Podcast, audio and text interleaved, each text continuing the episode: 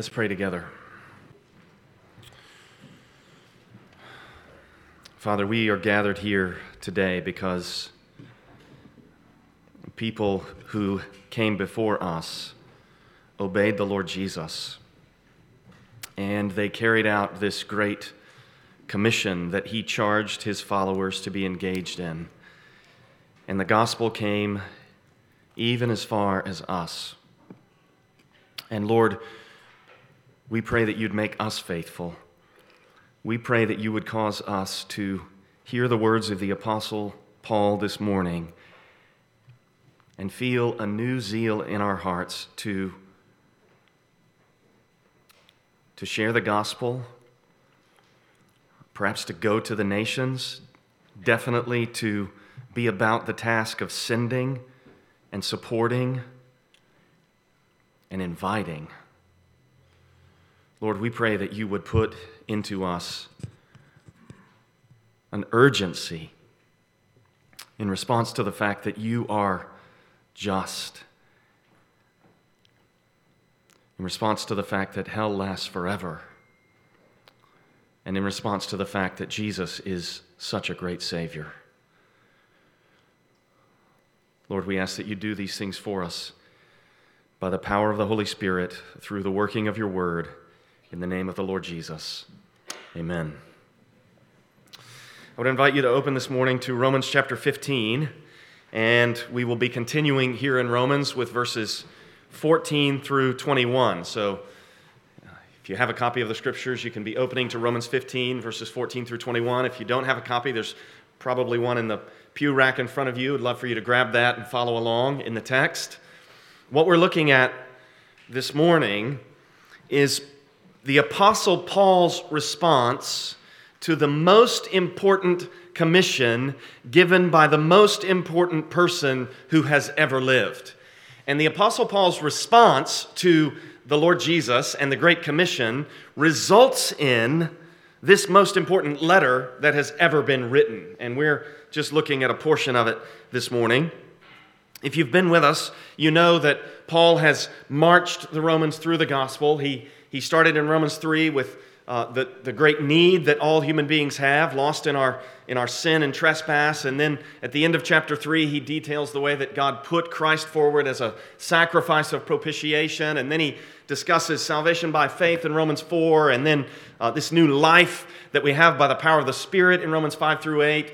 And then he deals with election and the nation of Israel in Romans 9 through 11 before calling Christians to offer their bodies as living sacrifices in 12 1 and 2 and then having detailed what the christian life should look like uh, through chapter 12 he starts dealing with uh, tensions in the church in rome in chapters 13 and 14 and these tensions arise from the fact that you got some people who are gentiles and you got other people who, who are jewish and they have differing tolerance levels for uh, the changes that have come about as a result of the coming of the Lord Jesus. And now Paul has worked through all of that, and he gets to this part of the letter. And look at these words. And, and before I read these words, let me just remind you that he's been talking about, about all of these tensions in the church in Rome. So he, he's, a, he's a Turkish Jew writing to Italian Christians who uh, some of them come from Jerusalem, some of them come from various parts of Italy. They're from all over the place. There are probably some Greeks there. They're from all different kinds of backgrounds, all nations, we're, we're, we can say. And and they have differences about we've, we've seen about what they should eat and what days they should rest and paul has been addressing these differences and then look at what he says in verse 14 he says i myself am satisfied about you my brothers, that you yourselves are full of goodness, filled with all knowledge, and able to instruct one another. I want you to just step back from that and think about how remarkable that is. Evidently, things were so tense in Rome that Paul had heard about their differences. There were such theological disagreements in Rome. Some people thinking Jesus had declared all foods clean. Some people probably not very happy about other people claiming that. And, and it had gotten to the point that even though Paul had never been to Rome, he had heard about these theological disagreements. And then he can say this I myself am satisfied about you, my brothers, that you yourselves are full of goodness, filled with all knowledge, and able to instruct one another. Where does that confidence come from? That confidence comes from Paul's understanding of the gospel. Paul knows that the gospel actually changes people. Paul knows that the work of the Holy Spirit, when, when somebody is born again, when they are regenerated, when the Holy Spirit takes up residence within them, changes start happening. And goodness is going to prevail because God's at work now. So, in spite of all the difficulties that he's heard about, in spite of all the disagreements that he's been addressing for two chapters, Paul is ready to say, I myself am satisfied about you, my brothers. I don't think he's satisfied because he's gotten word that everybody is fully on the same page now. I don't think he's satisfied because the, the weak have, he's gotten a report that the weak are suddenly strong now. No, I think he's satisfied and he's confident that these people truly believe in Jesus and that's really going to change them. I think that's where his, his confidence comes from. So, as we look at this passage this morning, um, we have an opportunity to respond to what Paul says here. As I said a moment ago, this is Paul's response to, to the most important commission from the most important person who has ever lived. And and it makes me think of this, this uh, book that I'm listening to about Bill Belichick, the, uh, the coach of the New England Patriots. Where are the Watsons? I, don't even I don't even see John and Jessica. Maybe, no, there's there's Drew. Um, almost this book persuaded me to be a Patriots fan. It's it's really a great book. There's there's a there's a remarkable uh, story in this book of the way that um, as Bill Belichick was was trying to acquire this highly touted, highly sought after free agent in the NFL. Um, they, they brought this guy up to New, New England to look at the facility. And on most, this guy was being wined and dined and, and feted by all the NFL teams. And in most cases, you know, he's picked up at the airport by a limousine and then he's brought to the, the facility, the Patriots facility, and they've got all the lights on, they've got all the people there to greet him, and, and they really try to persuade him that this is where you want to be. Not the Patriots. The Patriots picked him up from the airport in a Ford Taurus. And uh, he was picked up by like an intern from the team. They drove him to the, to the facility. All the lights are off. Nobody's there. They show, him, they show him around, and then he sits down with Belichick. And Belichick says to him, We're doing something great here. We're going to win championships, and you can be part of it. And that's the offer. That's the offer. And, and sort of an imitation of that, I want to say to you people here today Something's, something great is happening here. We're about the Great Commission. We're about the gospel going to all nations, and you can be part of it. We're about the word of salvation, the only salvation possible for mankind. Going to the ends of it, going to places that have not heard, and you can be part of it. We're about somebody far more important than Bill Belichick. We're about the Lord Jesus having told his disciples to go make disciples. Jesus told his disciples to go, and that's why we're going. That's why we're sending. That's why we're supporting. That's why we're inviting. And so I, I just want to urge you all not to take your eye off the ball. This is what Christ told us to do. Christ told us to be about this. So, so going. You know, I just want to urge you this morning to consider how you would feel if you stood before God and you knew nothing of Christ. You had never heard of Jesus. You had never heard that God had, be, had taken on flesh, God had sent his Son, who had lived this perfectly righteous life, and then suffered and died on a cross to pay the penalty for your sin. And now you're going to approach the throne of God and you're going to give an account for your life. How would you feel? And then let's say that perhaps as you're there, you learn about the fact that Jesus did these things. How would you feel? This is why we're going. This is why we're sending. And on the point of sending here, I would just urge you again to be thinking about the Lottie Moon Christmas offering. It's, it's going to be December next month. And and the, the offering that is taken up for the International Mission Board, uh, it funds half of that mission board's, the offering that's taken up in December funds half of the mission board's uh, uh, budget for the entire year. So I would urge you to seek the Lord in response to the fact that there are people living and dying right now who have never heard the gospel. How would the Lord have you contribute to that, that mission, to the Lottie Moon Christmas offering? Supporting. Maybe you're in a small group. Maybe your small group has adopted a missionary, one of the missionaries that's gone out from our congregation. Let me, let me encourage you to take that seriously. And let me encourage you to do everything you can to build a relationship with that missionary, whether by FaceTiming them, whether by regularly texting or emailing them. When they come in town, pretty soon another one's going to be passing through Louisville. You can go out of your way to show them attention. You can go out of your way to invite them over to your home. You can go out of your way to, to communicate to them, we really do care for you. We really do believe that the gospel saves and that you are going into the field to offer this message of salvation. And we're part of that as your church. We're part of supporting you, and we want you to feel strong there. We don't want you to feel lonely.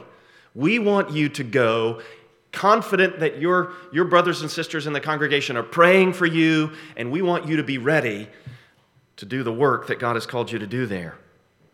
Inviting, inviting. You know, one of the reasons that we're, we're trying to uh, renovate some bathrooms down over under the way there is so that this will be a, a, an easier place to invite people to. And, and a place that we hope that people will come to and they'll feel welcome, they'll feel comfortable, and, and they'll feel like, hey, these people are about the mission. That, that's, that's why we want to invite people here. That's why we want to contribute to this building fund. We, we, this is all connected to this great charge, this great commission that the Lord Christ has given to us. So, here in Romans 15, verses 14 through 16, what we're really seeing is the big job, the great task. This is, and, and I think what we're seeing also is the joy of the great task. Think about the, the staggering dimensions of this commission. Go make disciples of all nations. And he's got these 12 nobodies that he says this to. You guys who don't have educations, who don't have frequent flyer accounts, you, you don't even have automatic transportation of any kind, but you guys, I'm sending you to make disciples of all nations. That's what the Lord Jesus does. And then they're about this great work, and Paul can say to these Christians in Rome, he can say this because of the power of the gospel. He can say this because of what Romans 1:16 says. When he says that the gospel is the power of God for salvation. He says, "I myself am satisfied about you, my brothers, that you yourselves are full of goodness." Contrast that with Romans 1:29. Do you remember do you remember those statements early in the book of Romans? Listen to Romans 1:29, talking about unbelievers, unregenerate people. They were filled with all manner of unrighteousness. That's where idolaters are. And because of the gospel, these former idolaters have gone from being filled with all manner of unrighteousness to Paul saying, I'm confident about you. I'm satisfied about you that you're filled with all, full of all goodness.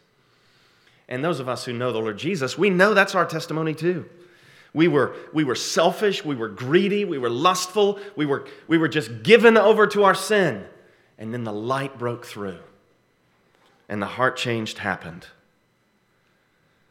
full of all goodness, filled with all knowledge from our ignorance, and able to instruct one another. You know what? You know what this is coming from, right? This is coming from the new covenant. Because Christ has come and died on the cross, the law has been written on the hearts of his people, and they need no one to instruct them. They need no one to say to them, Know the Lord. They all know him, Jeremiah 31. And then they're also all, they don't need a priestly class. They're all able to communicate to one another the truths of the gospel. So Paul is really celebrating in Romans 15, verse 14, the new covenant that Christ has inaugurated. This weekend, I, I, I read a, a review of a, a book that was describing the change in Roman values once the gospel came. And, and the way that this guy illustrated the change that happened once the gospel came into the Roman world, he illustrated it by alluding to the end of Virgil's Aeneid. At the end of Virgil's Aeneid, and, and this is one of those documents that reflects the culture, it's a great work of art, it reflects what people value, what people esteem. And the hero of that book, Aeneas, what he does at the end of that book is he, he's at war and he commits a violent act of war. He, he murders someone in his rage.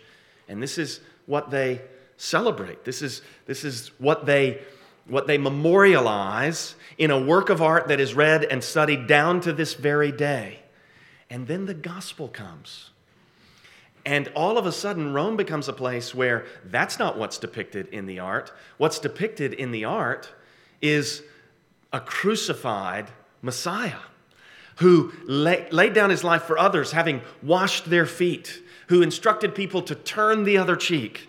It's, it's a radical transformation that's descri- described here. How do we apply verse 14 to our lives before we move on to verse 15? Let me encourage you to trust God regarding other Christians. You know, there's a, there's a, a, lot of um, righteous indignation communicated in our culture, uh, particularly on things like social media. A lot of, a lot of disapproval of other Christians. Let me encourage you to look at what the Apostle Paul says about Roman Christians here and, and to say, I'm going to trust the Lord regarding other believers. I'm going to take care of my plot.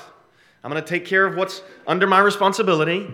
Somebody in my church, they commit sin, they need to be rebuked. I'll do that.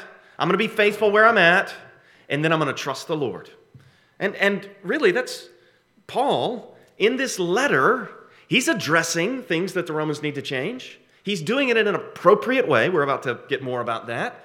He's communicating his sincere love and concern for them, and, and he's communicating true uh, theological ideas to them. And then he says, I'm going to trust God about you guys, and I'm going to believe that the Holy Spirit's going to have his way. Look at verse 15. He says, But on some points, so I'm, I'm satisfied about you, verse 14, but on some points, verse 15, I have written to you very boldly. And he has, hasn't he? He's, he's warned them not to destroy the brother for whom Christ died by their exercise of their freedoms. He said things like that to them. I've written to you very boldly by way of reminder because of the grace given me by God. The reason that I asked that Romans 1 be read earlier is because of the way that in Romans 1 5, Paul speaks of how through Christ, and when he says we, he really means himself, have received grace and apostleship. So I think when he says here in Romans 15 15, I've written to you very boldly by way of reminder because of the grace given to me by God. He means because God gave me grace and made me an apostle, I have written this letter speaking boldly into your life. So, what we see from the Apostle Paul here is a faithful exercising of the authority that the grace of God gave to him. And, and so, in a way, what Paul is doing is his job. He's doing exactly what the Lord commissioned him to do as an apostle.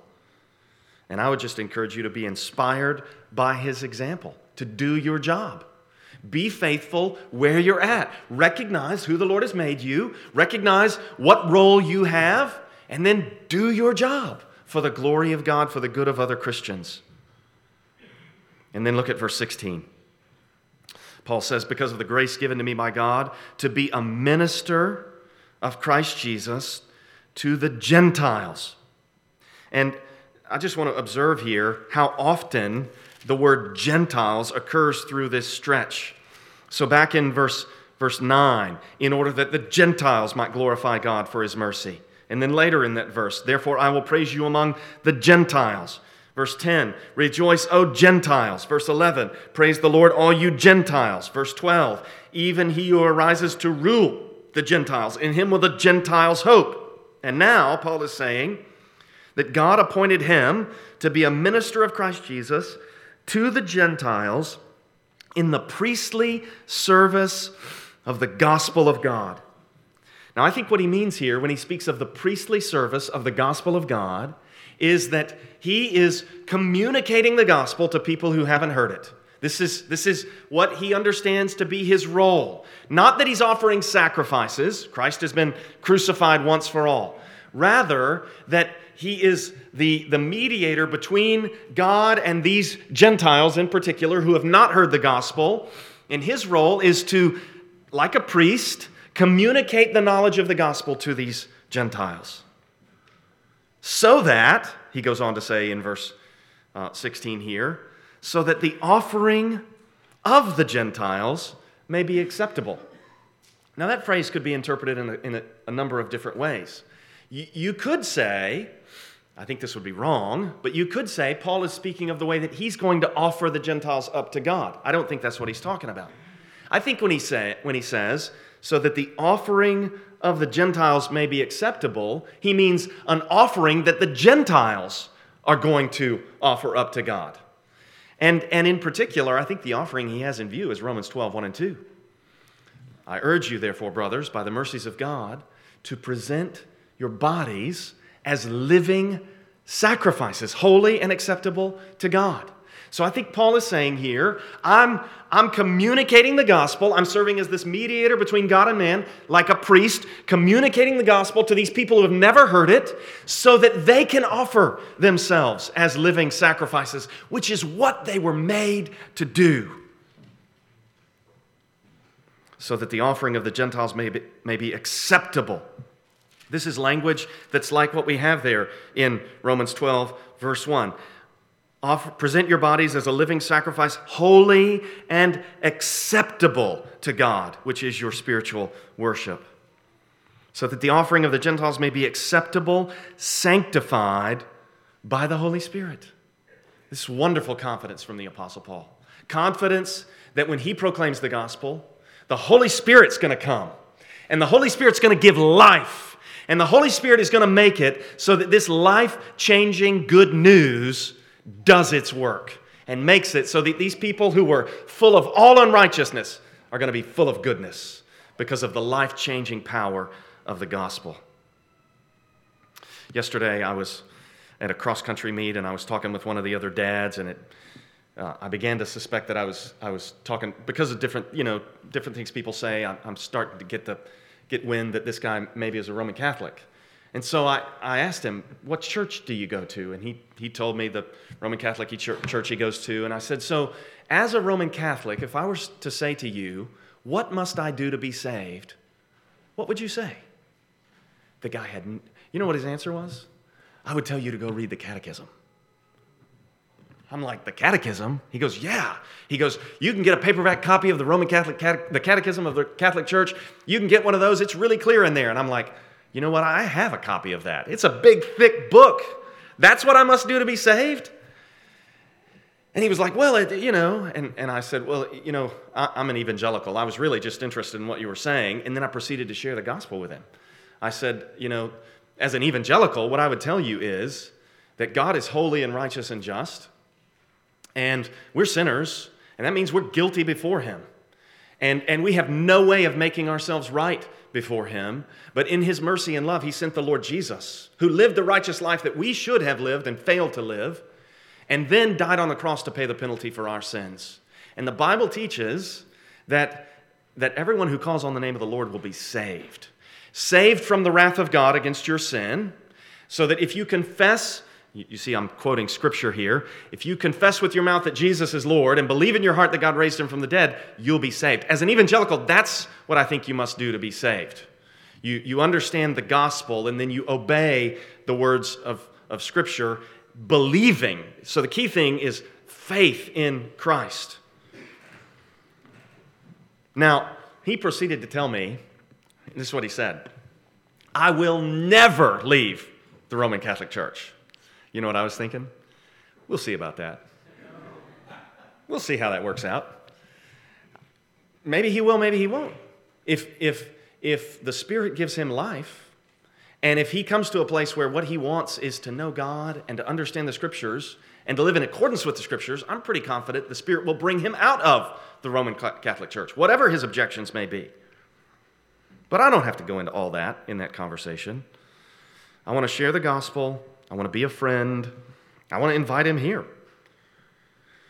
And on this note, notice how here, what Paul's talking about in Romans 15 16 is really evangelism and discipleship, isn't it? Evangelism, verse 15, he's, he's serving as a, at the beginning of verse 15, as a minister of Christ to the Gentiles in the priestly service of the gospel. Discipleship, so that what they want to do is offer their bodies as a living sacrifice.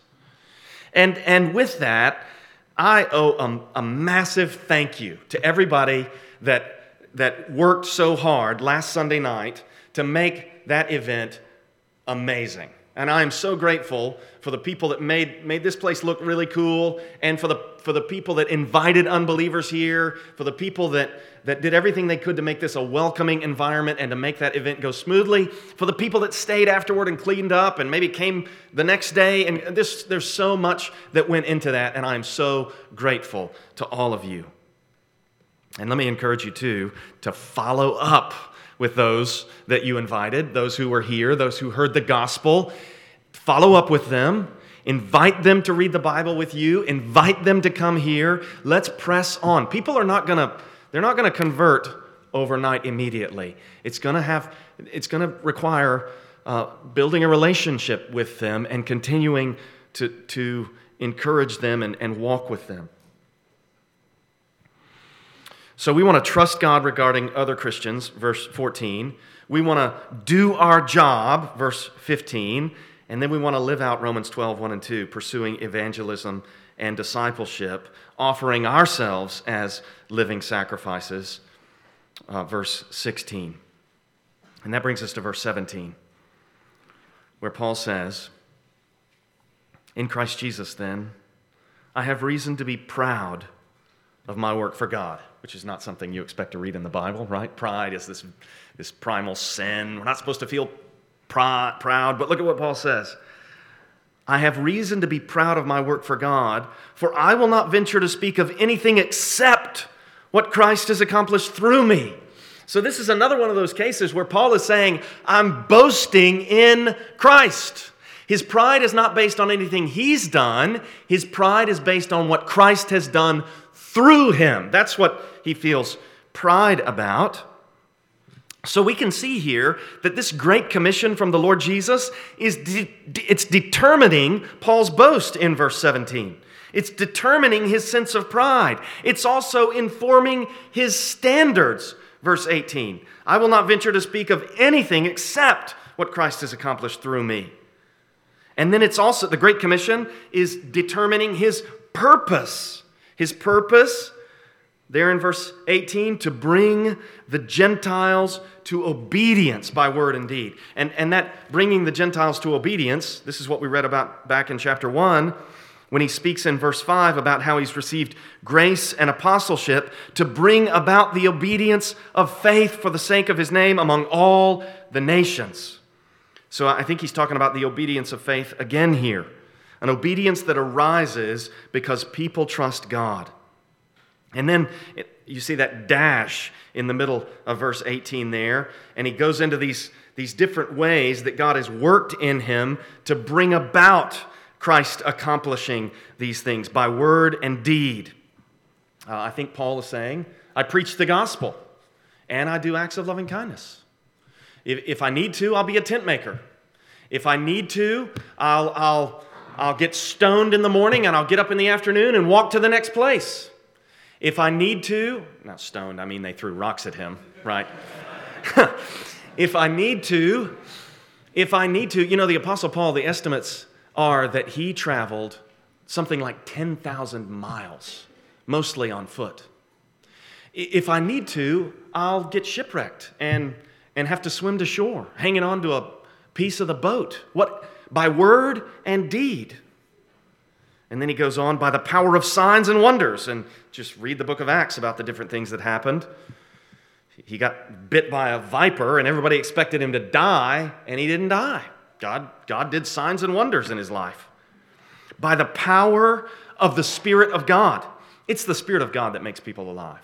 It's the Spirit of God that makes it so that somebody is rejecting the gospel and then they come to the place where they're like, no, this is true. And Jesus is the Savior. And I've, I've got to believe in him. And as a result, here in verse 19, so that from Jerusalem and all the way around to Illyricum, I have fulfilled the ministry of the gospel of Christ. If you're familiar with the coastline of the Mediterranean Sea, you know that as you move to the west toward Rome, Rome comes down like that boot, and that strip of, of ground, that, that land is like Croatia and those kinds of places today, the Balkan, those the Balkan states, that place, before you get to Italy, as you move in that direction, that's where Illyricum would have been. So it's like Paul is saying, look, we started this thing from, from Jerusalem, and we've, we've brought it all the way up to, the, to where the boot starts down into Italy, and I'm trying to get to you, and then what I'm going to do is I'm going to go on further to Spain.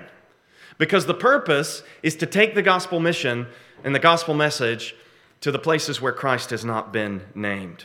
From Jerusalem and all the way around to Illyricum, I have fulfilled the ministry of the gospel of Christ. When he says here that he has fulfilled the ministry of the gospel of Christ, I think what he means is I've established churches. He didn't just go preach the gospel and move on. No, he preached the gospel, he baptized those that believed. And then he starts preaching the word to them, teaching the word to them, instructing them what they need to know. And, and then as they get churches planted, we can read about in, in, in the book of Acts how they, they come back to those places and they put elders in every church.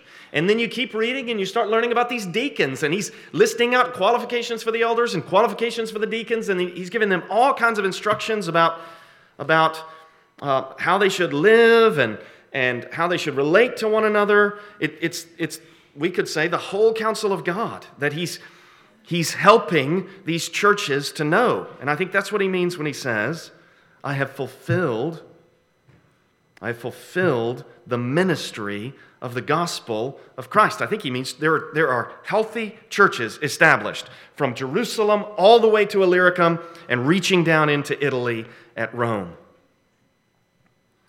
He's talking about the life change that comes from the gospel, and then the family building that happens in the church.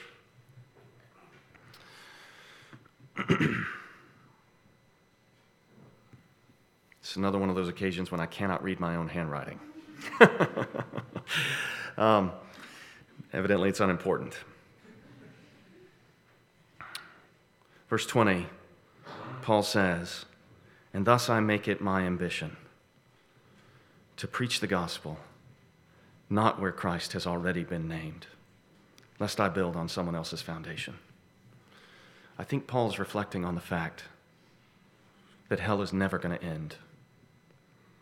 That if we're talking about the infinite righteousness of God, we're talking about an infinite amount of suffering that is going to have to be undergone by those who never heard the name of the Lord Jesus. And that makes him ambitious. Paul is ambitious because he doesn't want anyone to have to stand before God without the knowledge of Christ. And I would just ask you what you're ambitious for this morning. Are you ambitious for the gospel? Do you feel this urgency? It doesn't mean that you need to start applying for the IMB. It might mean that. The Lord might be calling you to that. You, might recognize there's nothing more important for me than to invest my life in the souls of people because the only things that are going to last forever are the Word of God and human beings. You might, you might be drawn to that conclusion. That's a good conclusion to draw. I, I want you to go there, yeah. But it might also mean that you need to be faithful at the, at the vocation that God has given to you, and then, and then you need to pursue that vocation as an opportunity to speak the gospel to those who have never heard. You know, there are people here, here in Louisville, I guarantee you, if you, if you regularly share the gospel, and then you get done and you say to somebody, Have you ever heard what I just told you? Has anyone ever explained what I just communicated to you before? I guarantee you, you will talk to people who will look at you and they will say, Nobody has ever taken the time to walk through the steps of it like you just did. Now, I, have, I, I promise you, you will talk to people who have never heard the gospel if you talk to people about the gospel. So the Lord, the Lord may want you to be the missionary in your place of service, in your place of secular employment. And, and feeling this urgency, feeling this urgency, I, I think, should compel us to pursue our, our personal spiritual disciplines. We want to read the word, we want to pray, we want to be faithful at the church, we want to love our brothers and sisters, and we want to love the people that don't know Jesus. And then we should be faithful to cultivate the, the discipline of sharing the gospel with people, looking for opportunities to communicate the gospel. George Whitefield had a conviction that if he was with a, if he was with a person for 15 minutes, he felt it was incumbent upon him to try to get that conversation to the gospel if he was going to be with somebody for 15 minutes or more. And then I want to urge you to continue to invite people here to participate in the life of the body. I hope we're going to have another one of these.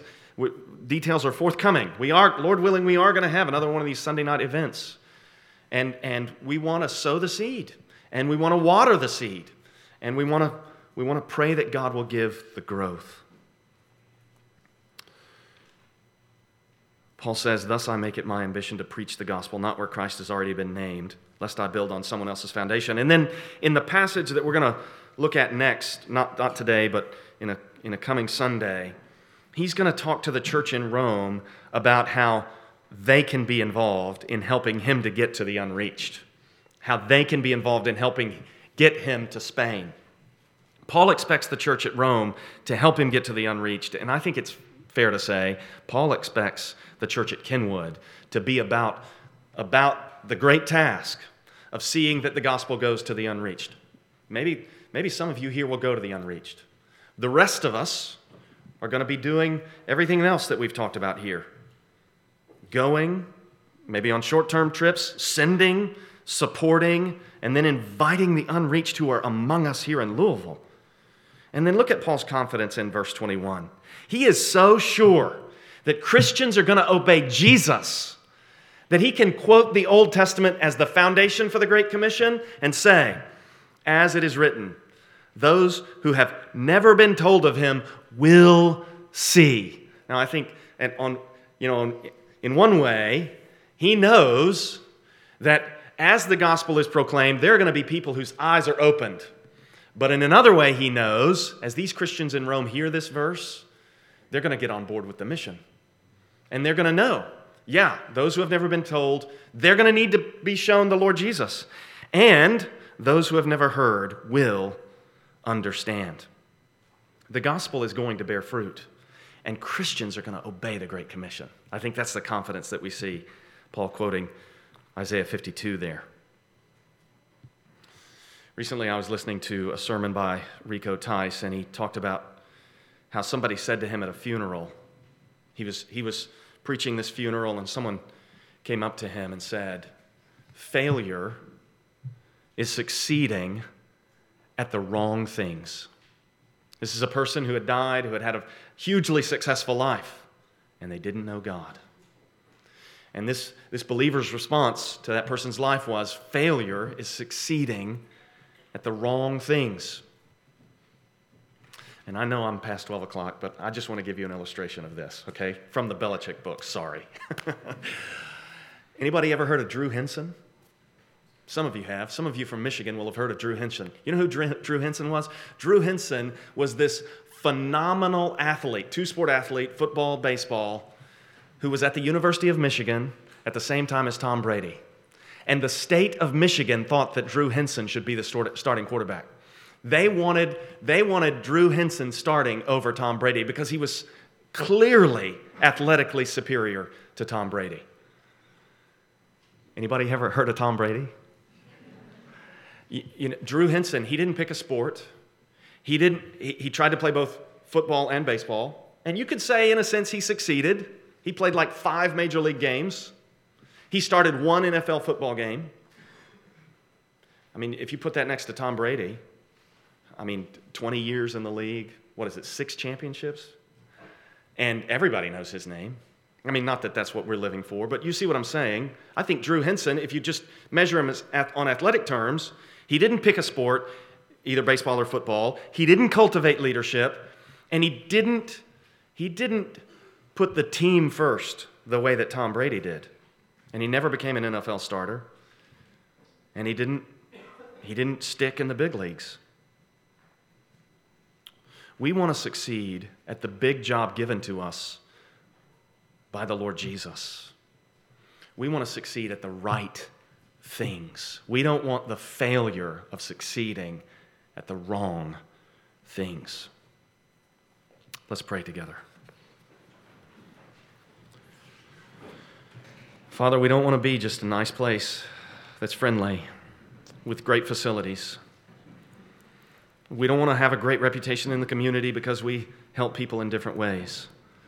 Lord, we want to be able to say with the Apostle Paul that we have fulfilled the ministry of the gospel.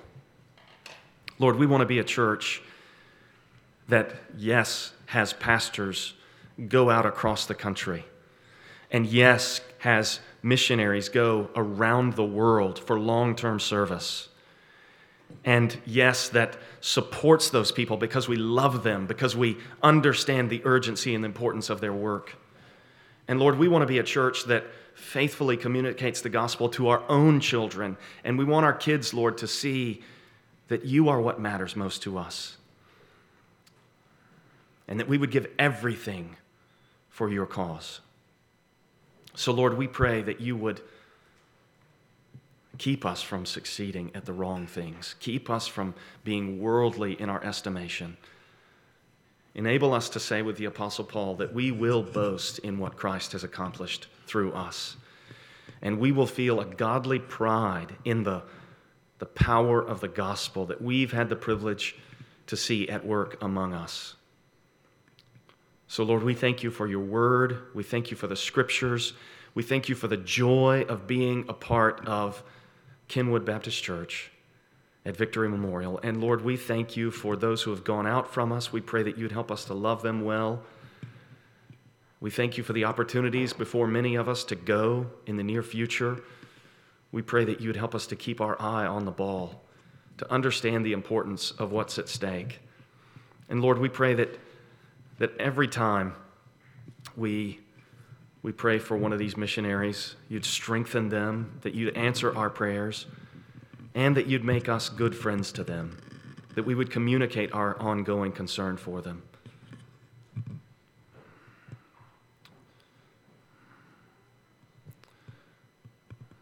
Lord, we love you and we want to see your name exalted. And we long to hear the words, Well done, good and faithful servant. We pray all this in the name of the Lord Jesus. Amen.